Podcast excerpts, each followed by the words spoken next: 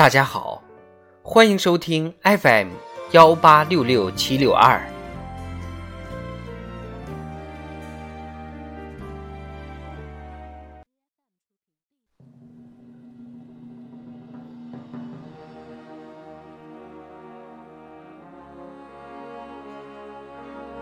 党的十九大以来大事记，二零二零年十月。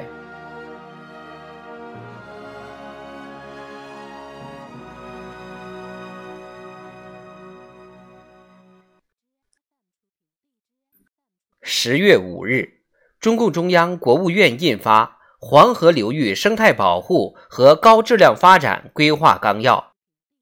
十二月九日，推动黄河流域生态保护和高质量发展领导小组全体会议举行，韩正主持并讲话。十月十二日，部分地方政府主要负责人视频座谈会举行。李克强主持并讲话。十月十七日，十三届全国人大常委会第二十二次会议通过《中华人民共和国生物安全法》《中华人民共和国出口管制法》修订后的《中华人民共和国未成年人保护法》，通过关于修改《中华人民共和国全国人民代表大会》。和地方各级人民代表大会选举法的决定。十月二十三日，习近平在纪念中国人民志愿军抗美援朝出国作战七十周年大会上讲话指出，在波澜壮阔的抗美援朝战争中，英雄的中国人民志愿军锻造了伟大抗美援朝精神。我们要铭记抗美援朝战争的艰辛历程和伟大胜利，敢于斗争，善于斗争，知难而进，坚韧向前，把新时代中国特色社会主义伟大事业不断推向前进。十月二十六日至二十九日，中共十九届五中全会举行。习近平代表中央政治局向全会报告工作，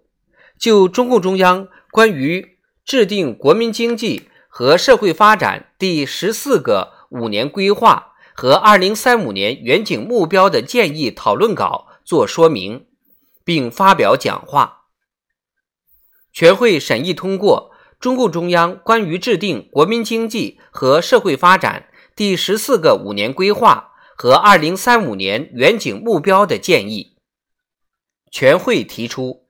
十四五”时期是我国全面建成小康社会、实现第一个百年奋斗目标之后，乘势而上，开启全面建设社会主义现代化国家新征程，向第二个百年奋斗目标进军的第一个五年，要坚定不移。贯彻创新、协调、绿色、开放、共享的新发展理念，